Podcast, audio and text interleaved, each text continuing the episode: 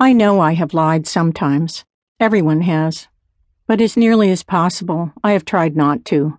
These are the ones I'm sure of. As a child of twelve or so, I would lie to the priest in confession. The whole setting encouraged it. The dark church, the carved wood, so inviting to run my fingers over and feel the pleasure of it as I thought of sin. The candles flickering on the altar, winking. Lie, don't lie, lie, don't lie. The faceless man on the other side of the screen as I knelt in the two person stall. The awful anticipation. When will the screen open? What will I say? Then, too, the remembered words of my father, talking about social occasions. But I feared that all occasions were social occasions. Now, Susan, don't be dull. I resolved not to be dull, and tried to think of interesting sins to confess to, as best I could.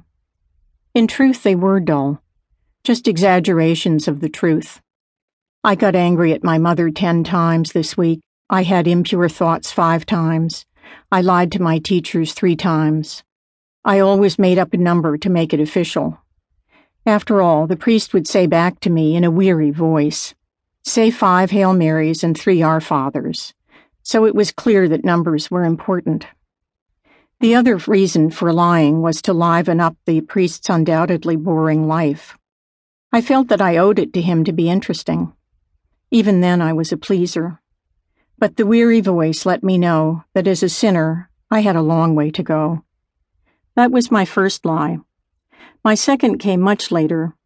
In my mid twenties, living in Manhattan, still half in the confessional, still torn between rebellion and compliance, I would give a false name to men I met at parties who frightened me or who bored me. I was Beverly Lipton. I remember talking to another young woman who, like me, lived in a walk up and who felt marginal too. Her apartment was furnished, like mine, in cast offs. When I told her about my party name, she said admiringly, Oh, I could never think up a name quickly enough. Why use mine? I offered grandly. Those are my lies. I suppose telling the truth was important to me because there was so little of it in my home, mainly because my mother was an actress. She specialized in being what she was not. Did she pick this work because she did not want to tell the truth? Or did the work make her unable to see the difference between truth and falsehood? I don't know. What I do know is that this was a woman who lived for the posed moment. The head held to one side, the feet placed one in front of the other, the hand curving back on the hip, holding open the jacket, to reveal that the lining and the blouse matched. What words came out of that Windsor pink mouth were platitudes like, the greatest plays were written by Shakespeare. She said things like that so that people would think she was an intellectual. It was a sensitive point, since I don't think that she finished high school.